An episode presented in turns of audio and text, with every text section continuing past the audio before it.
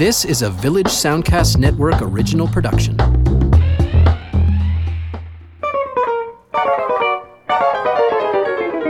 Hello, and welcome to Lends Me Your Ears, the film podcast where we see something new in cinemas and connect and compare it to older films by the same filmmaker or the same genre. Sometimes we give a little love to the work of an actor, lead, or supporting. My name's Carsten Knox. I'm a film writer and critic. My blog is called Flaw in the Iris, and it can be found at halifaxbloggers.ca. And my name's Stephen Cooke, and I'm a multimedia journalist with the Chronicle Herald and the Saltwire Network here in Halifax. Today, on this episode number 150, Big 150, Stephen, we're talking about wartime thrillers, specifically from World War II. We're going to be checking out some new ones, including one that's just recently dropped on Netflix called Operation Mincemeat, and we're going to go back to the war to watch some movies and talk about some movies that were actually made during World War II. That's all coming up in the next hour here on Lends Me Your Ears.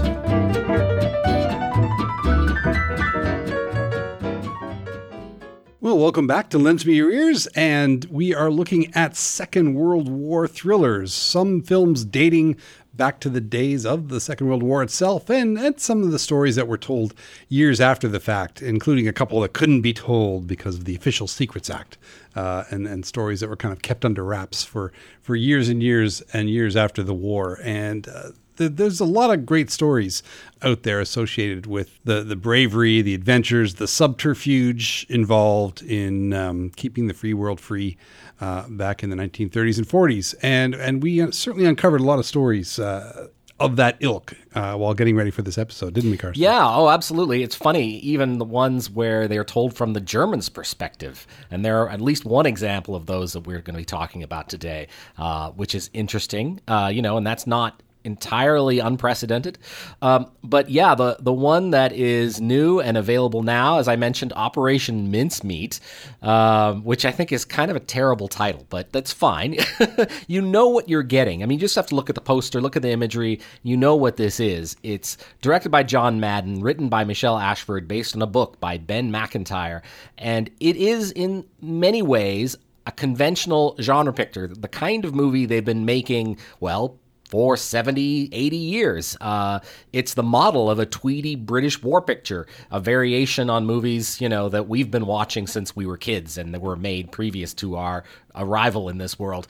But, you know, in another way, I found it to be an entirely stirring potboiler. You know, it hits most of its targets and it tells a, a fascinating, true to life tale. And, you know, some of the movies we're going to be talking about today are actually based on actual events. Some are lightly fictionalized, some are heavily fictionalized.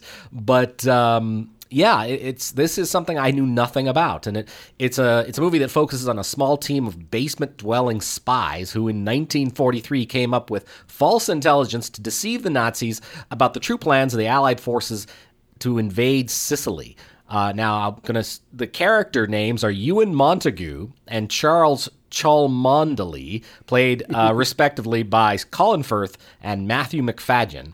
And uh, Montagu's he's he's uh, an elder, you know, uh, big brain in the military. His he's managing a marriage that's been strained by his duty. The the prospect of a Nazi invasion of the UK sends his Jewish wife, played by Hattie Morahan, uh, and the kids to America. Uh, she's got a mysterious brother, Ivor, uh, oh, I'm sorry, no, he has a mysterious brother played by Mark Gatiss, who is used to playing mysterious brothers because yes. he was in Sherlock. That's the first exactly. thing I thought of when I saw him. Uh, his loyalties, however, are a little unclear. Um, and then Cholmondeley is under pressure from his mother, who is grieving the death of his brother, and his brother was a war hero, uh, and he died in India, and so He's trying to get his brother's body, re- reclaim it, and bring it back from India. Right between them is Jean Leslie, played by the wonderful Kelly Macdonald. I can't think of a movie that hasn't been improved by Kelly Macdonald being in it. She is amazing, always. Uh, she becomes essential to their plan, which is to drop a body in the water off the Spanish coast and it's going to be a corpse, but it's in possession of personal effects and confidential fake documents, which they hope will send Berlin uh, on the wrong trail and lure the Nazis away from Sicily. Um, and also on the team, Hester Leggett, played by Penelope Wilson, Wilton, who is going to be familiar to any fan of Downton Abbey, and future James Bond 007 creator Ian Fleming. He's not doesn't have a big part, but he is definitely part of this team. He's played by Johnny Flynn. Uh, amongst them, there also Admiral John Godfrey, played by the amazing Jason Isaacs, yes. who is entirely Serpentine, and of course Winston Churchill, uh, played by Simon Russell Beale. This is a great cast. I mean, they are all just kind of like the they could all carry a movie themselves these characters and these actors. They've, they've got star power they've got charisma and they're great character actors. Um, and what i really enjoyed about the film stephen is that right through the first and the second acts how they construct the fiction of Major William Martin, who is this fictional character, but they've got the body, and they need to put together all the details of his past, his love affairs with a woman named Pam, and his military service, um, and each character commits to the assembly of this deception, and every element reveals something about the contributor. These are all writers, basically, who are taking their personal experience and turning it into fiction for the sake of this plan. And that's the part of the film I love the most. Yeah, this uh, this, this is a, a, great story, and the fact that it's true just seems to make it uh, ring that much more. Um, authentically. Uh, it's it's it's called Operation Mincemeat because it was already filmed once before in the fifties with uh, with the much better title, "The Man Who Never Was." Huh, um, I didn't know that. Yeah, and with I think Clifton Webb, maybe I'm trying to think uh, who was in it, but uh, and it was based on a book of the same name. Geez, um, we should have watched that if I'd known. I well, you know what? It. I actually tried to find a copy of it, and it's uh, it's not available anywhere that I could come ah, up with a too copy. bad. Too bad. So uh, we'll, we'll, maybe the second time, next time we get around to a bunch of these films, because there's a bunch we didn't get to. So sure. Um, but uh, and and of course, I think I learned about it from I think there was a Goon Show parody of that story that was done by the BBC radio comedy troupe that featured Peter Sellers and Spike Milligan and Harry Secombe. They did a, a few kind of wartime era um, parodies and spoofs. Uh, they did another one about uh, there was another film called I Was Monty's Double where they there was a you know they were kind of tricking the Germans with uh, groups of soldiers led by a, a, Montgomery lookalike in North Africa, who was basically, you know, so the Germans would think that Montgomery was going in one direction when in fact it was just his uh, lookalike, and uh, the real General Montgomery was going in another direction to get around the Germans' flank or whatever in North Africa. So, so there, you know, a lot of these kinds of stories of intrigue were starting to come to come to light in the '50s and and uh, become part of popular culture. But this one is just just because of the nature of the subterfuge and how much hinged on this plot working, which is, you know, taking a chance that the body would wash up, that the Germans would eventually find it and find the information that it was carrying and and hopefully direct their attention to Greece rather than Sicily. I mean, it, it seems like such a such a nut bar plan, and yet it, it did in fact work. And and uh, and you really feel the anxiety these characters feel of knowing how much hinges on this fairly uh, far flung idea, you know, of, of, it working and uh, of pulling it off. Um, and yet, uh, just trying to outthink the Germans in the way that you know they get into the minds of the, the, the agents that work in the in the uh, bureaus in, in Spain, which is you know neutral, but um, uh, but but certainly had some fascist leanings and and uh, trying to uh, second guess uh, everybody and what they do, and then all the different ways that it could possibly go awry um, if it falls into the wrong hands and all that kind of thing. So you really do feel that tension uh, as as we get closer and closer to um, this mission uh, accomplishing what it set out to do. And I, I feel like the uh, the people like Colin Firth and Kelly Macdonald really make you believe that that uh, you know the lives really depend on this. Oh, absolutely. And you know this there's more to this, of course, that could go wrong at many points. We discover that the corpse, which was a, uh, you know, um, I guess a hobo, a vagabond on the streets of London who who uh, passed away through perhaps through misadventure, had a family, had a life, and that comes back to haunt them and him and the people who have this plan. And uh, you know, there there's lots of things they while they try to predict the thoughts of the Nazi uh, spy masters, and and and intelligence, there's lots of things they don't predict, and lots of ways in which this can go wrong, and almost does. And I, what was a real surprise to me is how the script managed to work in a lot of humor with a very light touch that doesn't overwhelm the dramatic tone. There's a there's a great score. Um, there's a great pace to the editing, like it moves really well, and and I, I really believe the rec- the sort of recreation of time and place, um, and all the suspense, of course, as you mentioned, really works. There are, I would say, a couple of missteps in the third act act, uh, without being a spoiler, there is a double agent who is revealed that I feel like should have been seeded better. Uh, I didn't see it coming, and I felt like there could have been at least a suggestion of it somewhere. Um, and that's not to say I always see it coming, but there's a way that scripts can can make someone, you know, a character that you you recognize who just you know just but in this case i felt like he came out of nowhere uh, and then there's the true nature of Ivor, uh, the Mark Gatiss character, who is sort of dangled but never really confirmed. And um, anyway, but none of that is those. These are are nitpicking. The, the, whole movie I really enjoyed overall. Yeah, I feel like Ivor may have suffered somewhat in the uh, editing process, as he's not that crucial to the storyline. But he's a colorful character, and of course, Mark Gatiss is is always a welcome presence.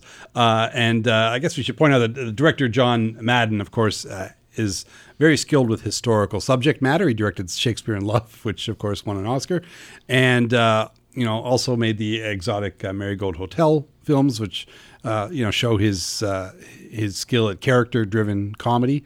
Uh, you know that, that has real emotional underpinnings to it, and that all really works in this film's favor. Yeah, yeah. So I mean, it's a film I would have certainly seen in the cinema, but I can understand it getting a.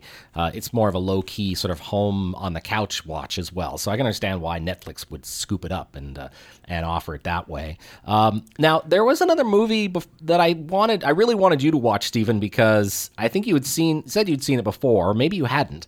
But uh, I had not. It's, okay, it's, it was one that I'd wanted to see, and it never. I don't think it ever came here, and, and I remember being intrigued in it at the time that it came out. Um, uh, but but never got the chance. And of course, the the home video copies uh, came and went pretty quickly. Yeah, that's Enigma from 2001, and it's definitely a World War II thriller. It's been one of my favorites, enough that I was able to track down a DVD that we watched, directed by Michael Apted, written by the great Tom Stoppard, adapting a novel by Robert Harris.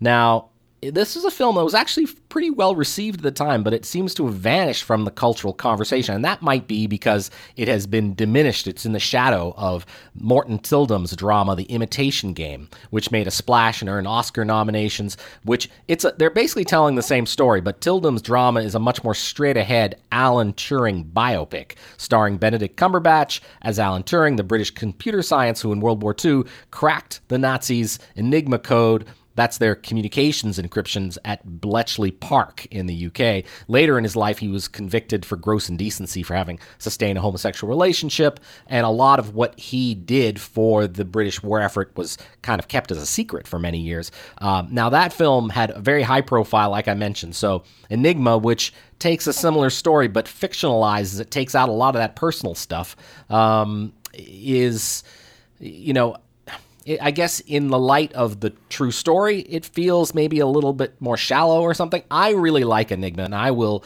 I will stand up and wave my hand and say Enigma is actually in some ways maybe even more of a gripping spy thriller for its fiction rather than than its its you know need to to tell a true story. But but uh, you know I can understand those who might disagree.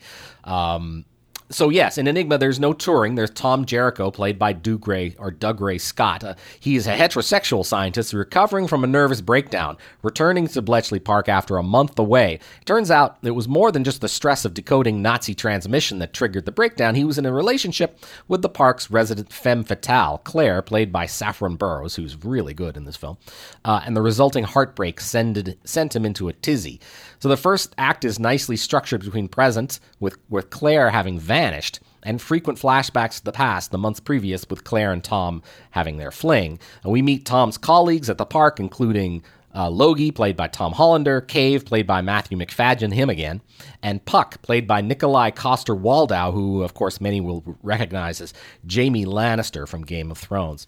The Nazis have changed their code references for their Enigma machines and making their U boats fleet effect- effectively invisible to the Allies in the North Atlantic as the convoy of supply ships steams from the U.S. to Europe the the analyst team works feverishly to find a way to recrack the shark code as it's known. And the question hangs in the air why did the nazis choose now to change their encryptions? Does it have anything to do with the disappearance of claire? Was she a spy? An intelligence officer wigram played by jeremy northam really wants to know. So yeah tom launches his own investigation into claire's whereabouts with some help from hester played by kate winslet who is I mean I I laugh at this description, but frumpy roommate to Claire. I mean, yes. you know, it's Kate friggin' Winslet, and the only I mean they put her in glasses and and you know do her hair up very conventionally, conservatively, but really, it's it's hard to to just to make her frumpy. Um, anyway, and uh, yeah, and then they discover Claire is hiding a handful of intercepted communications. But why? Anyway, all of this I found entirely gripping. Uh, what, Stephen? What did you make of it? It was it was a lot of fun. It's it's more of an old fashioned kind of espionage, Second World War thriller kind of story with the with the secret romance and the the woman who may or may not be a traitor and all, all that kind of stuff. It, it's a little more conventional than Operation Mincemeat in that regard, but uh, you know, I, I, kind of enjoyed it for the conventions, and uh, it, it, it's. I think I probably preferred the Imitation Game a little bit better as just as a, on a, as a film, but but this was uh, certainly a lot more uh, of a kind of an old fashioned story full of daring do and the the kind of unbalanced hero who could crack at any moment. Uh, that so much depends upon.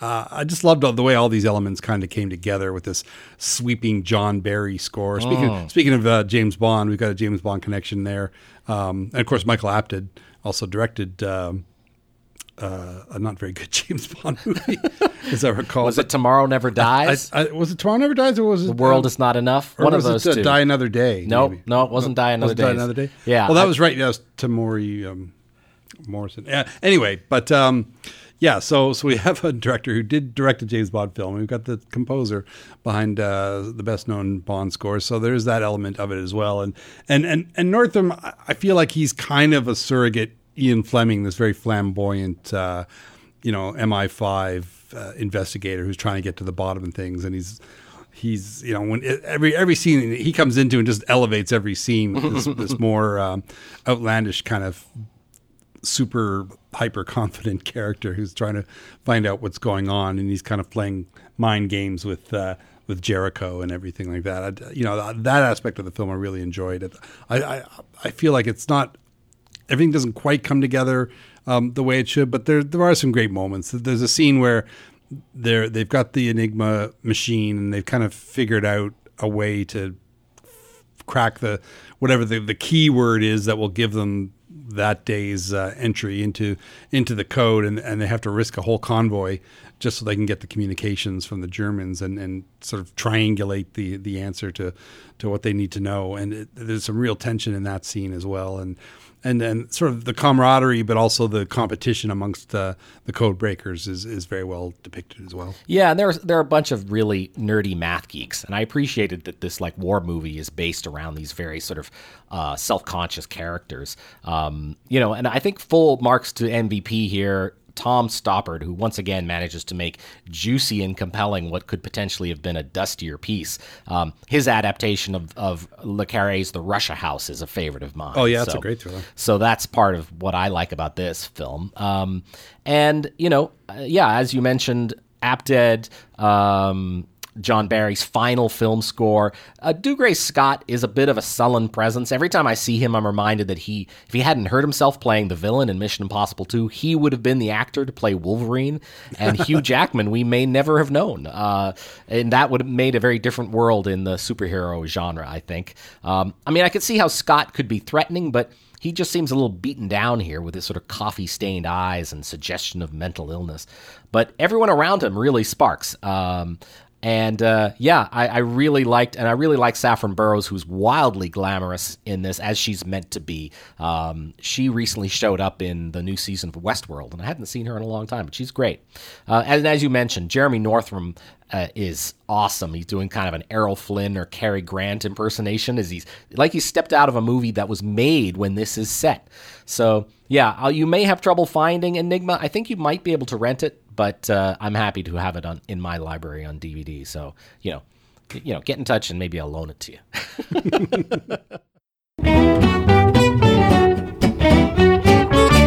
All right, so here we are on Lends Me Your Ears. Stephen and I are talking about World War II or Second World War, depending on where you are, uh, thrillers.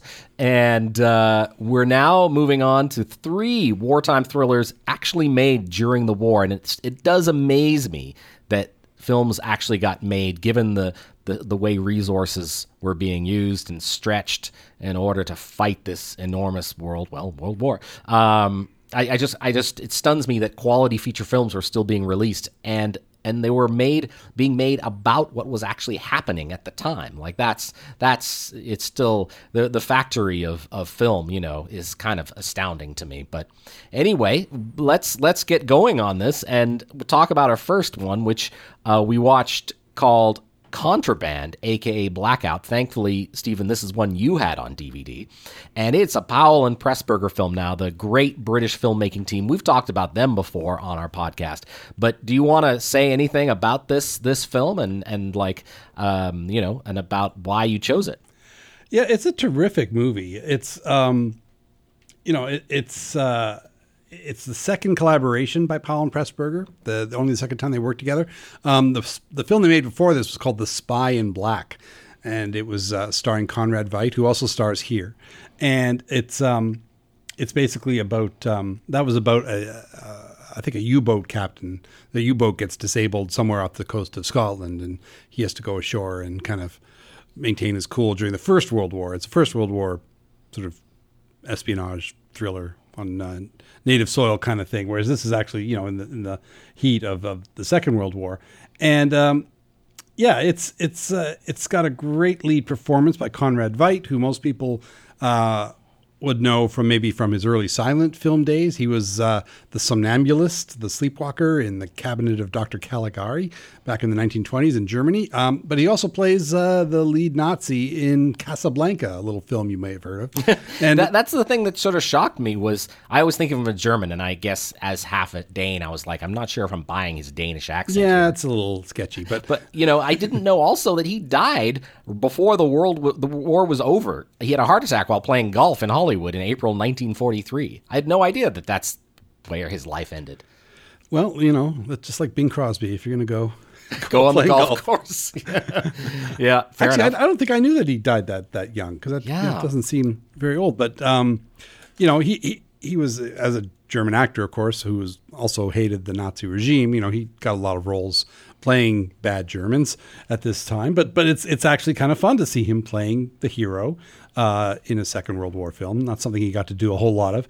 And in this case, he's Captain Hans Andersen, uh, the Danish sea captain, uh, who uh, basically is. Uh, his freighter, the Helvig, is uh, kind of stuck in quarantine while the customs officials check it out. Uh, I think maybe Dan- Denmark might have been neutral at this point. I in think that's war. right. Yeah, it's set in it's it's set in 1939 November, even though it was made in 1940. And yeah, the the Danish freighter, I guess, is along going along the English coast on the way to Denmark, where it's stopped, and he, they have to deal with all this bureaucracy. And and uh, Captain Andersen is is pretty perturbed by this. Yeah, and, and so it turns out he's got a couple of agents uh, aboard his ship. Uh, you know, as as they kind of worry that uh, German agents are going back and forth on um, on the neutral ships, uh, neutral countries' uh, ships, and uh, they've taken a couple of the the the uh, passes that allow you to go ashore.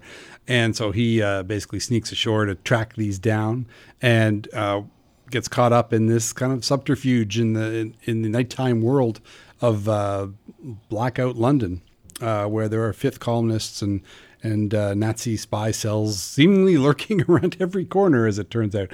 And uh, and and and basically, uh, it's it's one of those thrillers. It's kind of Hitchcockian, I guess, in a way. Uh, it's sort of like the 39 Steps of the Lady Vanishes, one of those classic uh, Hitchcock thrillers from the time. And Powell and Pressburger would soon kind of get away from this mode, but but they work very well in this in this uh, kind of classic thriller mode. I mean, they, they would, you know, their later films, things like The Canterbury Tale and The Red Shoes, you know, would become much more um, much more poetic, much more cinematic in an, their own kind of unique way. But uh, but but when they're just firing on all cylinders, delivering straight up entertainment, they do a really great job of it. And and and Veidt is is such um such a compelling character and, and actor, uh, you know, and we just don't know what's going to happen where, you know, different dangers are lurking around every corner and every warehouse and and uh, basement that he happens to wander into.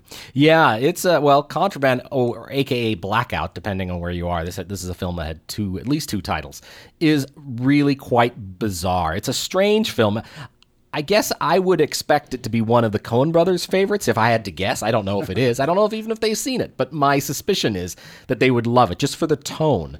Um, it's this bizarrely ironic tone. It's m- spiked with moments of absurd comedy. uh, it's an especially wordy script concerned with a lot of incidental de- detail about ships and freight, uh, just the kind of thing you might find in a Coen Brothers film.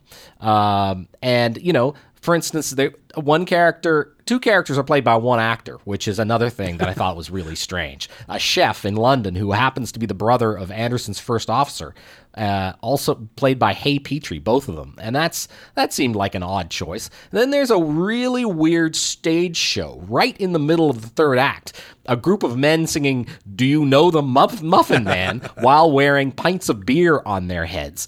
And then there's a fight in a room full of busts of Neville Chamberlain. Uh, you know, it's just so odd. And Conrad Veidt, I mean, like I mentioned, my association with him is Casablanca, and he is the ostensible the hero here, but he's so craggy and kind of grim. You know, he's he's certainly not a swashbuckler, uh, despite the fact that there's this maritime kind of connection with his him being a sea captain. Um, yeah, I mean, it's it's so curious. I enjoyed watching this movie, but I, I can't even compare it to really anything because it's so odd. It is odd, and it's just a series of odd set pieces along the way. I the I love the scenes in the Danish restaurant that the that's run by the twin brother of the, the first mate on board the ship, uh, the Hay Petrie character. Uh, you know, th- those scenes are, are, are terrific, and, and, you know when they're singing their national song. yeah, it's like, and, and, they're all like learning how to sing it, and they're singing along all the waiters. I just, yeah, that's a great moment.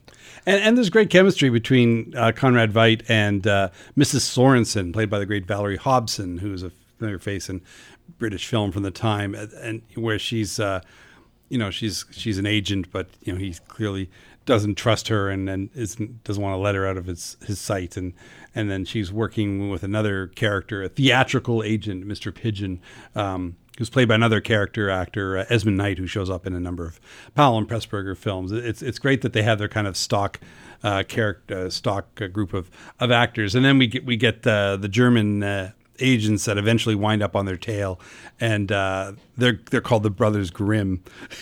you know, that's what they decide to call themselves. So you've got you've got basically Hans Christian Andersen and the brothers Grimm chasing after each other. Just another example of kind of the the raw humor. I mean, this this film is meant to be propaganda. It's it's meant to kind of warn viewers that there are dangers lurking around corners and you know loose lips sink ships and there are enemy agents with British accents uh, operating in the field, uh, you know, in London and, and beyond. And, and uh, you know, that was kind of the main reason for the film. But, but Powell and Pressburger kind of throw the propaganda thing out the window, and it's really more about telling an entertaining tale full of really oddball characters. Yeah, yeah, that's true. It is oddball. Uh, now, another film that we watched, Went the Day Well, from 1942, is available on Hoopla, the free library service that uh, people can access here in uh, in Halifax. If you're here or listening to this, it's inspired by a Graham Greene story, directed by Alberto Cavalcanti.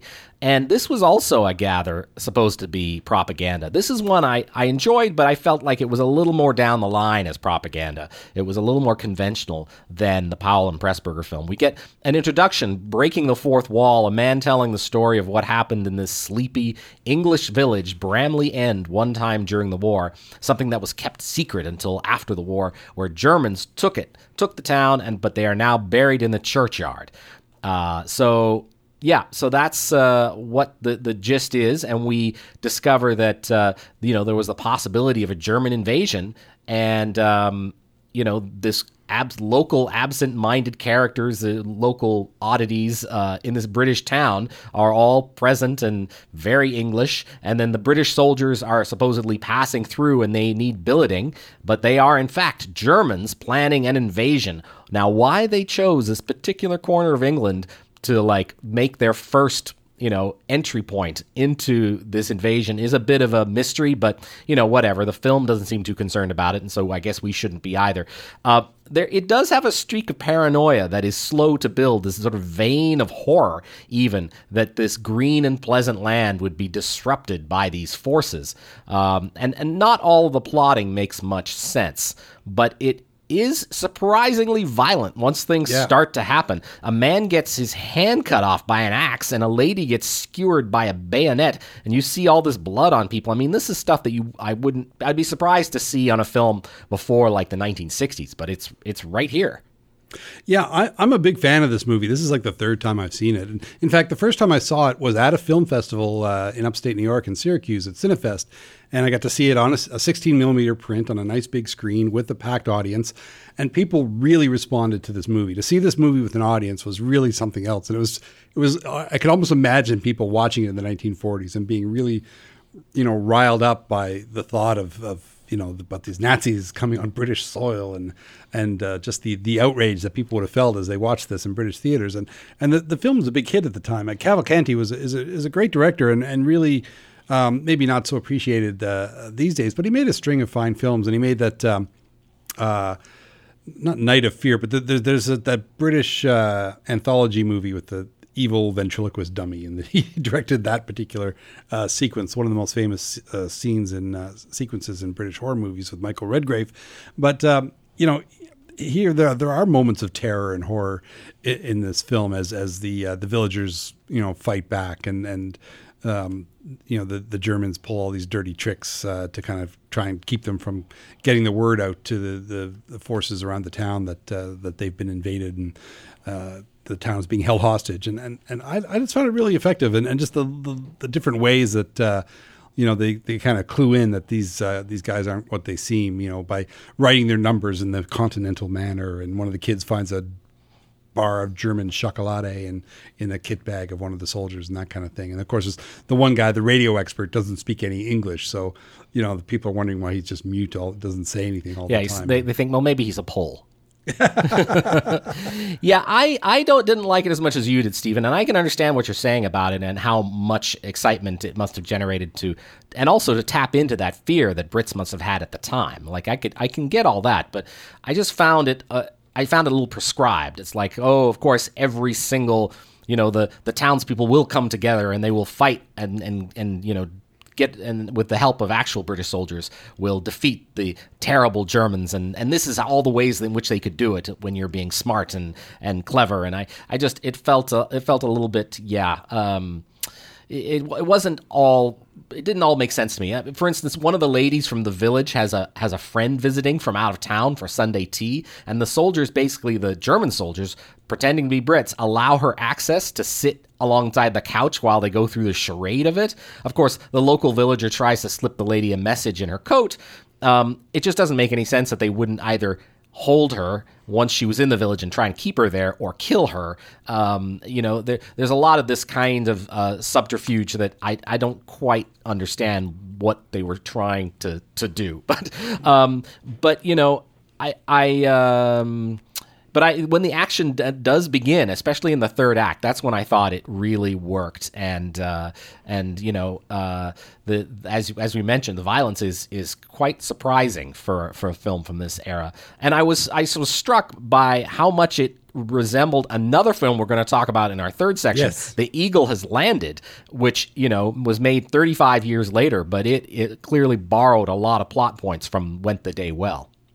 Yeah, it it it it, it does, and and uh, I, am pretty sure that one was a, an influence on the Jack Higgins novel. But we'll be talking about that in our th- in our third segment. We uh, we do have another film to talk about from this period, and uh, we were talking about North Africa earlier in the uh, in the show, and and we're actually going to go there in film with Five Graves to Cairo, directed by uh, Billy Wilder and uh, written with his frequent collaborator at that time in the in the mid 40s, Charles Brackett. They wrote many fine films together. And uh, it's based on a play by Lajos Biro, um, basically about um, a uh, a British soldier who is uh, sort of has to pretend to be a uh, an Egyptian servant while uh, he's trapped behind enemy lines, and of course. Uh, some uh, major uh, some major German officers are uh, stuck in this in this hotel with some vital information that he wants to try and sneak back out to the Allies. So um, it's it's not maybe a typical Billy Wilder kind of film. It's more of a, a straight up uh, thriller, you know, wartime action picture. But there is a lot of that Wilder wit in the screenplay, and of course we have the great Erich von Stroheim as uh, as Rommel, um, the the German general who is. You know, had such a successful campaign up until uh, he didn't, until Montgomery got the better of him at uh, El Alamein. I think was the battle where the uh, the tide was turned.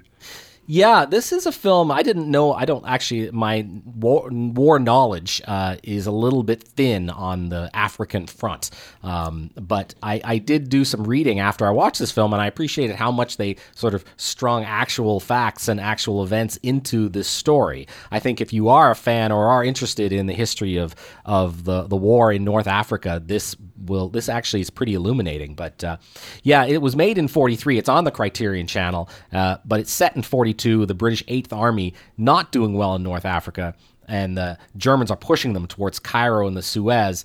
Uh, and yes, this this British um, soldier. Play, uh, his name, his character's name is J.J. Bramble. Uh, he's played by uh, Stephen. Tell me if I'm saying his his name right here. Is it Franchot Tone? Franchot Tone. That's it. Yes. Um, so he is he sounds just like an American, even though he's supposed to be a Brit. but anyway, he gets into this desert hotel, as you mentioned, and he has to pretend to be a, sort of one of the, the people working there. Um, the the hotel owner Farid, played by Akim Tamiroff, uh, and his maid Moosh, played by Anne Baxter, hide him when the Germans arrive, and that's when he has to impersonate this waiter. Um, and uh, then it becomes you know uh, you can tell the the play roots because it mostly a single location story of them all in this hotel as as the uh, the sort of espionage goes on. It is there are hollywood conventions here that i have always struggled with uh, pet peeves of mine you know, how are we supposed to suspend our disbelief around language? Uh, you know, the, the, Germans are sometimes speaking German, they're sometimes speaking English. What language uh, is is our our spy speaking? Is he speaking English? Is he speaking Egyptian? Um, it's all a little bit mysterious. And then there's a. Uh, uh, Fortunio Bonanova as the Italian general, who's a very outrageous character. He's sort of an unhappy ally of the Germans. He also speaks English, con- you know, conveniently. Um, this is the sort of stuff I know that audiences of the era would have just overlooked or not even thought about. But I can't help but wonder, like they could have tried sings to in Italian. It. He sings in Italian, exactly. Frequently. Um, I really did like Stroheim as as Rommel. I think he is he's really good in this. Um, but um, yeah, I didn't think Tone was terribly good in the lead. His uh, Bramble's efforts to seduce Moosh are just creepy, while Farid is a stereotype of the bumbling Arab, not to mention sort of a brown face he's wearing because Tamiroff is actually Armenian. Um, which you know is a little bit hard to take. Uh, but uh, yeah, and some of the plot stuff is. Uh, I mean, did did unless you can tell me otherwise, I couldn't find any actual basis to this. But that the Germans pretended to be archaeologists to bury supplies so that when they they invaded Egypt they could get these supply dumps and and like you know unearth them and then they would have gas and ammunition I, I yeah that's know. basically it the, well of course uh, the five graves to cairo the five graves are the buried supply dumps that they've uh, stretched out across the map which is an- another whole plot point that uh, doesn't make a lot of sense because yeah. um, because I, I basically they're they're they're according they're buried under the five letters of Egypt on the map, but of course Germans don't spell it the same way. you know, they don't spell it in English. Uh huh. You know, so so again, you get into that language barrier, and it's like, well, that and would they be using the same map and to begin with? Um, so you kind of have to take that on faith, I guess, uh, as with a lot of things in Hollywood films from this time. But it's it's still a pretty clever plan, you know, that that, that they've uh, you know knowing in advance what was going to happen in North Africa that they you know, made preparations to uh, secure, uh, you know, ammo and, and other supplies uh, buried out in the desert, according to the coordinates on the map uh, where the letters of Egypt are. But um, and uh, you know, spoiler alert, but it's, it's, it, it, doesn't, uh-huh. it, doesn't, take that long to figure all this stuff out. But yeah, I.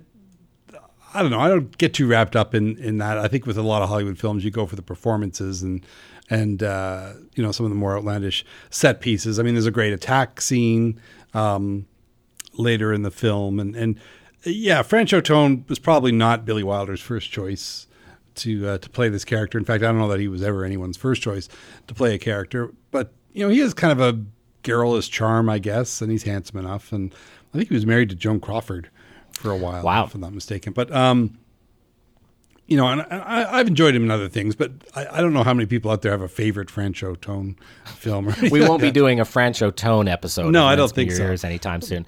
Yeah, I, I I didn't like him very much. There were parts of the film I thought were okay, but uh, I did like the ending, which has a sort of a grim, downbeat twist that I appreciated. Uh, it's quite bittersweet, e- e- it, with an accent on the bitter. Yeah, it, it, it does have that uh, that kind of tone, and, and Anne Baxter is very good here. I mean, most people probably know her from um, probably like all about all about Eve. Um, Yeah, you know, yeah, the- that's where I know her the from. sure. theatrical comedy of manners. Um, and that's that's probably her best known role, but she's very good here as as Moosh. I mean, I I don't know how French she uh, she appears uh, to be here, but uh, you know she's she's got a lot of resentment uh, towards both sides of of the equation. You know, she feels like. Uh, you know, people were abandoned by the British. She hates the Germans, but the British, she feels, are, you know, kind of left them behind, like like at Dunkirk, as she says at one point, which probably is a real sore nerve with the British uh, tank officer.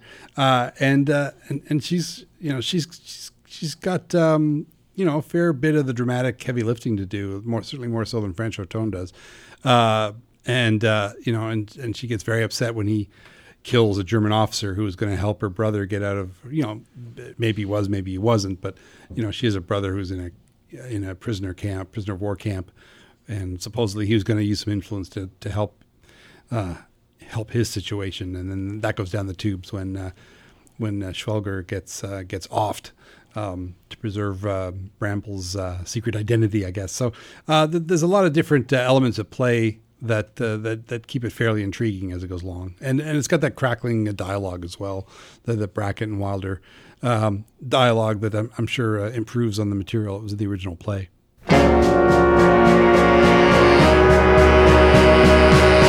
Hi, I'm Lindsay Cameron Wilson, host of the Food Podcast.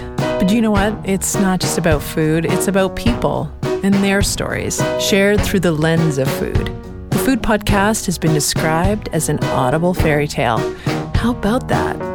You can find us on iTunes and Stitcher. So come join us. We would love to share our stories with you.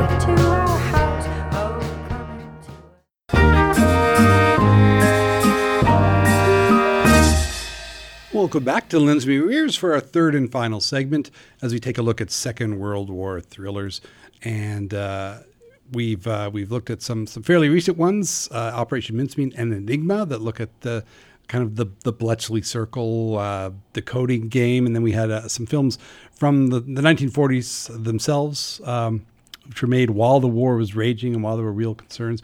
And uh, now we're going to go to the 1970s, where there there was a flood of Second World War films uh, being made in the 70s. It seemed like things like a, a Bridge Too Far and Mid, and, uh, midway, and, Midway, and the Battle of the Bulge. They're all like they're all like big epics, though, eh? With with a huge casts. Yeah, and uh, it it uh, there was also uh, in the '60s there was uh, I just actually I just watched it the other day um, was uh, In Harm's Way, the kind of post Pearl Harbor story of Navy intrigue in the Pacific with John Wayne and Kirk Douglas, and but yeah, big splashy epics. Tora Tora Tora came out in the sure. '70s, um, and uh, you know so the big uh, Battle of Britain is another one I think.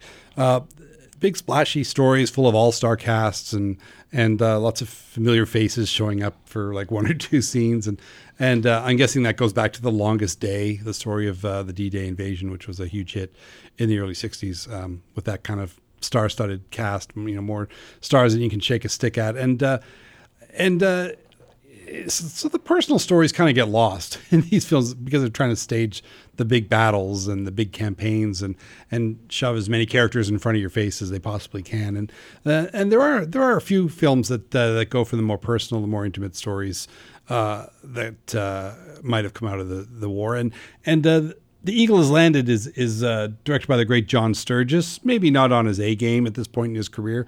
Um, you know, certainly known for things like uh, the Magnificent Seven and uh, the Dirty Dozen.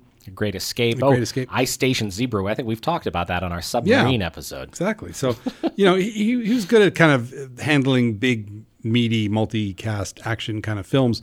Uh, and and here we have a, a, story based on the Jack Higgins novel and a script by Tom Mankiewicz. Uh, you know, pretty good screenwriter. Also wrote a couple of James Bond movies. Mm-hmm. Oddly enough, everything um, comes back. Every road leads back to Bond. and uh, sort of like went the day well. This is about a plan to uh, infiltrate a British village in Norfolk, I believe, and um, where uh, Princeton, oh, Princeton, uh, Prime Minister Winston Churchill is going to be on kind of a, a, week's holiday, you know, taking a break from the war, I guess. And their plan is initially to kidnap him and bring him back to Germany and then hold him for ransom, I guess, to to get some sort of terms from the from the British government. And uh, so this uh, this scheme is cooked up uh, by, uh, I believe, is it um, is it uh, not Himmler? I'm trying to remember who's playing who now in this in this version of the film, but but um, it is Himmler actually. Don, oh, Himmler. Donald Pleasence, yeah. Donald Pleasence is Himmler. So uh-huh. he so he gets uh, Robert Duvall is kind of put in charge of this operation, and um, in an eye patch. Yes, wearing an eye patch. Why not? Uh, eye patches always look make you look more evil, and he he basically puts together a squad um, head by Colonel Kurt Steiner, played by Michael Caine, uh, who um, you know, is is basically a uh, the leader of a, a, German paratrooper outfit who's known to be a kind of a a good man with a with a kind of a sneaky behind enemy lines operations, and uh, even though he really has no love for the Nazi regime, because as we learn early on that you know he gets very upset at uh, you know Germans loading innocent uh, Jews onto a train somewhere in Poland, I guess, and um, you know he almost gets court-martialed over trying to to save a, a, woman from one of the concentration camp trains, and uh, you know, and the German officer in charge just turns around and shoots her as the train's pulling away. So uh, you know that kind of you know he, he, Michael Caine has one of his more emotional outbursts. You know, after seeing good good men die in battle and watching German soldiers shoot a girl for sport. That's not why he's fighting this war. Yeah, there's definitely good so good Germans and bad Germans yes. in this film.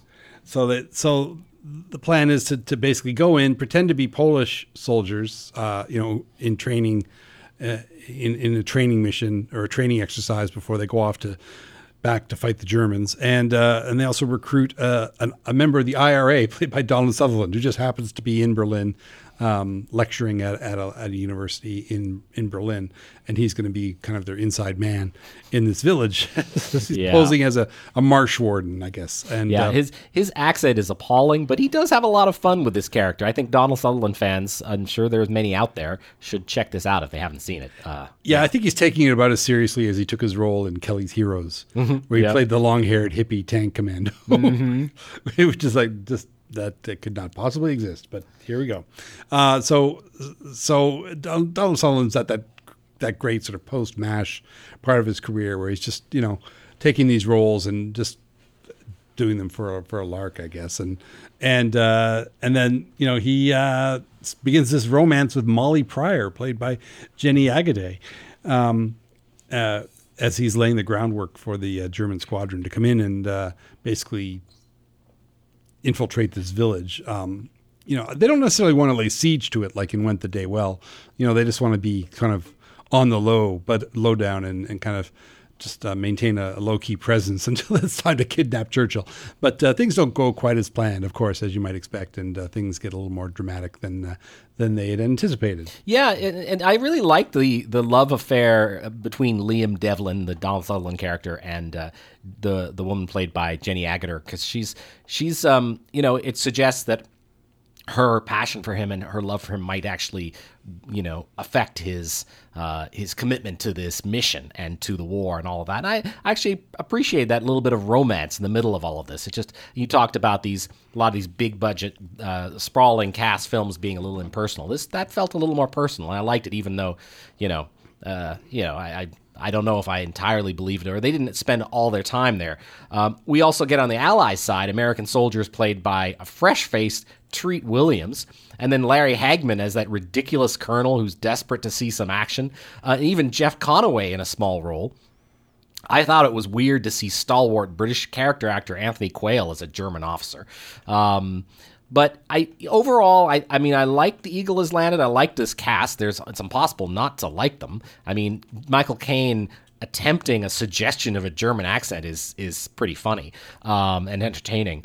But it's a bit slow, especially in the opening act. It fo- it doesn't foster a lot of suspense through the middle. The Nazi team setting up in this village, waiting for Churchill to arrive, and you know Sutherland and Caine charming everyone around them.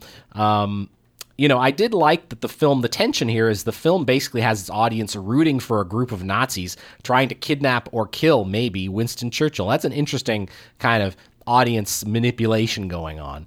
Um, uh, I did have a little trouble for the with the sort of old school honor between soldiers dynamic. It just feels so anachronistic. Lots of saluting, even when it's an enemy officer. It's it's definitely a relic of another age. Um, I like the action sequences when they finally arrive, um, and I really enjoyed Jean Marsh as a plant in the village. Yes, Jean As a- Marsh is terrific. She's a South African looking for revenge on the Brits for her family having put been put in concentration camps when she was younger, um, and she gets to shoot Larry Hagman in the head. So you know, there's that. um, but yes, I did feel like it was too long and too slow going, and uh, I thought that all the whistling on the soundtrack when we spent time with with Sutherland's Irish character was really hokey. Um, funny enough, though, it did make me think of the Tom Cruise picture Valkyrie, another wartime thriller which is based on actually a true story of a group of German soldiers who plotted to kill Hitler. Um, you know, we could we could cheer for them, no problem. You know, again, a, a film with good Germans and bad Germans. Yeah, it is kind of an odd thing that you know, it's it's an intriguing story and there's a lot of suspense, but you can't really cheer for the main characters because they're Nazis and they're trying to kidnap Hitler. Uh, sorry, Churchill. And um, it- but it's you know I, I guess uh, that was the nature of the novel. And I think the novel was uh, the Jack Higgins novel. I think was pretty popular um, at the time, so it was kind of a natural thing that it would get uh, turned into a film. From what I gather, uh, Sturges' investment in this uh, material was not that high, so uh, sometimes the film making seems a little more automatic or you know kind of rote and. Um, you know, I think you do feel it from time to time in the way some of the action scenes are staged and so on. And and cer- certainly uh, he lets Harry, Larry Hagman get away with a way over the top performance uh, as the kind of doofusy Texas general or colonel, I guess, um, in charge of this uh, this American platoon. And, and I feel like that should have been reined in a little bit. And it seems like Sturges just didn't seem to care too much. So Yeah. uh, I mean, I think it was his last feature film, so you know he was basically just thinking about getting back home and going fishing once Yeah. once uh, filming had wrapped. I don't think he had any involvement in the editing or anything like that, so it's not exactly a, an auteur film, but. Uh, but it, you know, it is a fun adventure for what it is, and it's kind of interesting to think about the possibility that something like this could have seemed plausible at one time. Uh, one more film to talk about, Stephen, Yeah. before we're we're done our World War II thrillers here on Les Ears, and that's Hanover Street from 1979, written and directed by Peter Hyams, director of a lot of you know pretty good science fiction genre pictures, including Capricorn One, which we've talked about, 2010, the year they make contact, Outland, Running Scared, um, Time Cop. Uh, so this one stars Harrison Ford, who went on from Star Wars to to be in a picture called Heroes and then Force 10 from Navarone and then this one right before Apocalypse Now and the Frisco Kid. It's almost like he wasn't quite a minted star yet, but you know, casting agents were trying him out in various leading man roles. Um, here he's David Halloran, a pilot from Chicago in London during the Blitz. One day he on the street he meets a nurse, Margaret Sellinger, played by Lesley-Anne Down, and they meet the most ridiculous meet cute ever that I don't buy for a second. And then they spend the day drinking tea and falling in love, but she won't tell him her name. And then the bombs start to fall and he realizes that she's married. And it's it's all very romantic and very genuine Harlequin material. The love scenes are cheesy. Uh, the John Barry score, bringing John Barry back into this, probably the most syrupy of his career, but it suits the material. Um, I actually quite enjoyed it, especially when Christopher Plummer shows up as Margaret's secret agent husband, and it throws in the the plot throws Halloran and and uh, the husband together uh, on across enemy lines and becomes this weird buddy movie kind of in the second half. Um, it's not a film that has a lot of great reviews, uh, but I thought it was was pretty great in its own weird, sad romantic way. Um, I think it's on. Is it on uh, Amazon Prime? I Yes, think it's where you can find yep. it. Uh, also, Canadian actor Shane Rimmer is in it. He's a great character actor who I've always liked. And William Hootkins, who was Red Six Porkins in Star Wars, uh, and Major Eaton in Raiders. Uh, anyway, uh, but what did you make of it, Stephen? Oh, I enjoyed it. it. It's fairly cornball in the way it handles the romance and everything like that. But I like the camaraderie of the the bomber crew. Uh, Richard Masur is always a fun character actor, and and certainly once uh, Harrison Ford, you know, Harrison Ford playing a wisecracking pilot. I mean, I, I think he could pull off that role. But uh, but when he, he and Plummer are behind enemy lines, uh, all that stuff uh, is is great cracking adventure, and. Um, and and they actually have a really nice chemistry together. Um, you know, even though uh, you know Plummer doesn't know that Ford is romancing his wife and so on, and and their adventures in, in the German headquarters and all that kind of stuff. I, I thought was really good, solid adventure material with two great stars. Uh, you know, at their at their peak.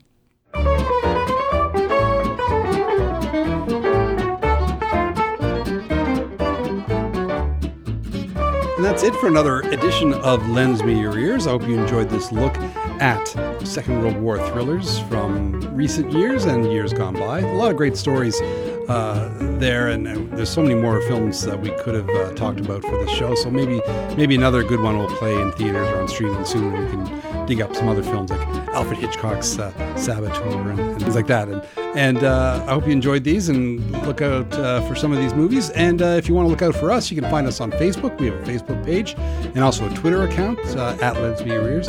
And of course, you can find me on Twitter at NS underscore S C O O K E. I'm also on Twitter uh, by the handle of my uh, my blog, Flaw in the Iris. And of course, as always, we want to thank the folks at CKDU for airing us every other Tuesday at 5 p.m. and the Village Soundcast Network, who put all the final production touches on the show and make it sound so great. We hope you enjoyed it all, and we'll talk to you next time. Lends Me Your Ears is hosted by Stephen Cooke and Carsten Knox and is produced in Halifax, Nova Scotia at Village Sound for the Village Soundcast Network. All music courtesy of Gypsophilia. Send feedback to Lends Me Your Ears podcast at gmail.com. We'd love to hear from you. Thanks for listening.